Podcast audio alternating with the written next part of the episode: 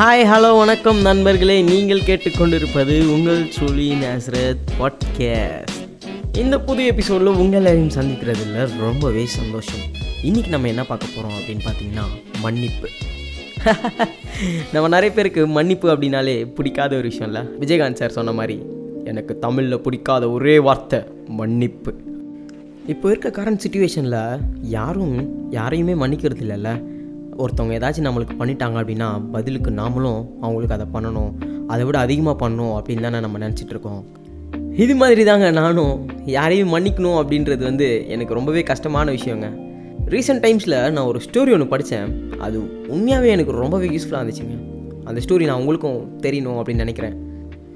ஒரு நாள் ஒரு கிராமத்தில் ராஜாவும் அவனோட வேலையாட்களும் இருந்தாங்களாம். அப்போது அந்த வேலையாட்களில் ஒருத்தர் அந்த ராஜா கிட்ட $10,000 கடன் வாங்கியிருந்தாராம்.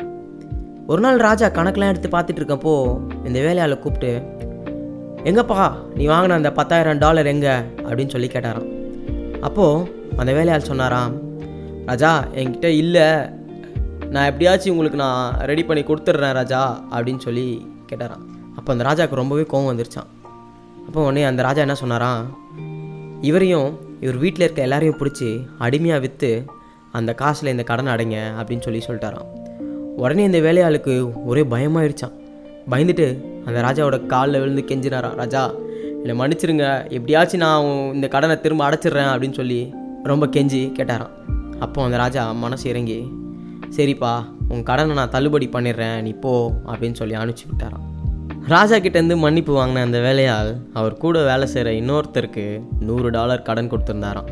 இவர் நேராக அவர்கிட்ட போயிட்டு, என் காசு எங்கே, எப்போ நீ திரும்ப தருவ அப்படின்னு சொல்லி அவருடைய சட்டையை பிடிச்சி கேட்டாராம். ராஜா கிட்டே எப்படி இந்த வேலையாள் கெஞ்சினாரோ அதே போல் அவரும் இவர்கிட்ட நான் எப்படியாச்சும் திரும்ப கொடுத்துட்றேன் அப்படின்னு சொல்லி ரொம்ப கெஞ்சி கேட்டாராம். என்ன தான் அவர் கெஞ்சி கேட்டாலும் அவர் கொஞ்சம் கூட சட்டையே பண்ணாமல் அவரை தூக்கிட்டு போய் ஜெயிலில் போட்டாராம். இதை பார்த்துட்டு இருந்த அவர் கூட வேலை செய்கிற மற்ற வேலையாட்கள் இதை போய் ராஜா கிட்டே சொன்னாங்களாம். உடனே ராஜா இவரை கூப்பிட்டு விசாரித்தாங்க, நீ எனக்கு $10,000 தரணும், ஆனால் நான் உன்னை மன்னிச்சு விட்டேன், நீ ஒரு $100 உன்னால் மன்னிக்க முடியாமல் அவனை பிடிச்சி ஜெயிலில் போட்டல, நீ எப்போ அந்த $10,000 நீ திரும்ப கொடுக்குறியோ அப்போ தான் உனக்கு ஜெயிலேருந்து விடுதலைன்னு சொல்லி இவனையும் பிடிச்சி அந்த ஜெயிலில் போட சொல்லிட்டாராம். பைபிளில் ஒரு பியூட்டிஃபுல்லான ஒரு வேர்ஸ் ஒன்று சொல்லியிருக்குங்க, இரக்கமுடையவர்கள் பாக்கியவான்கள், அவர்கள் இரக்கம் பெறுவார்கள் அப்படின்னு சொல்லி சூப்பராக போட்டிருக்குங்க. ஏன்னா எப்போ நம்ம ஒருத்தவங்களுக்கு இரக்கம் பண்ணுறோமோ அப்போ தாங்க நம்மளுக்கும் இரக்கம் கிடைக்கும். இந்த உலகத்தில் பிறந்த எல்லா மனுஷனும் சராசரியாக செய்கிறது தாங்க தவறு. ஆனால் அந்த செஞ்ச தவறு தெரிஞ்சோ தெரியாமலோ செஞ்சுருந்தாலும் அதை மன்னிக்கிறது தாங்க மிகப்பெரிய மனிதாபிமானம். பிறர் செஞ்ச தவறுகளை நம்ம மன்னிக்கிறதுனால நம்ம எந்த ஒரு இடத்துலையும் குறைஞ்சி போகலங்க. ஏன் சொல்லுங்களேன், நம்ம மன்னிக்கிறதுனால நமக்குள்ளே இருக்கிற அந்த ஒரு கசப்பை வந்து நம்ம வெளியே எடுத்து போடுற மாதிரி தாங்க. அந்த கசப்பை நம்ம மனசுக்குள்ளேயே வச்சுட்டு இருந்தோன்னு வைங்களேன், அது தேவையில்லாமல் நம்ம உடலையும் கெடுத்துட்ருக்கோம், நம்ம மனசையும் கெடுத்துட்ருக்கோங்க. எப்போது அந்த கசப்பை நம்ம வெளியே எடுத்து போடுறோமோ அன்றைக்கி தாங்க நம்மளுக்கு ஒரு மன நிம்மதி இருக்கும். மன்னிப்புன்றது ஒரு 5 letter வேர்டு தாங்க. அது இங்கிலீஷ்லேயும் சரி தமிழ்லேயும் சரி. ஒரு பெரிய வீடு இருக்குதுன்னு வச்சுக்கோங்களேன், எல்லா வீட்லேயும் கண்டிப்பாக ஒரு கதவு இருக்குங்க. ஒரு கதவு இருந்துச்சுன்னா அந்த கதவில் சாவி போட்டு திறக்கிறதுக்குன்னு ஒரு இடம் இருக்குங்க. சாவி போட்டு திறக்கிறதுக்குன்னு ஒரு இடம் இருந்துச்சுன்னா கண்டிப்பாக சாவின்னு ஒரு விஷயம் இருக்குங்க. அந்த சாவின்ற விஷயந்தான் நீங்கள் கேட்க போகிற சாரி. என்ன தான் பிரச்சனை பெருசாக இருந்தாலும் அந்த சாரின்ற ஒரு சாவி இருந்துச்சுன்னு வச்சுக்கோங்களேன், அந்த பிரச்சனையை ஈஸியாக திறந்துட்டு போயிட்டே இருக்கலாங்க. ஒரு வேளை தப்பு நீங்கள் பண்ணாமலே இருந்திருக்கலாம், நான் ஏன் சாரி சொல்லணும் அப்படின்லாம் நீங்கள் கேட்கலாம்.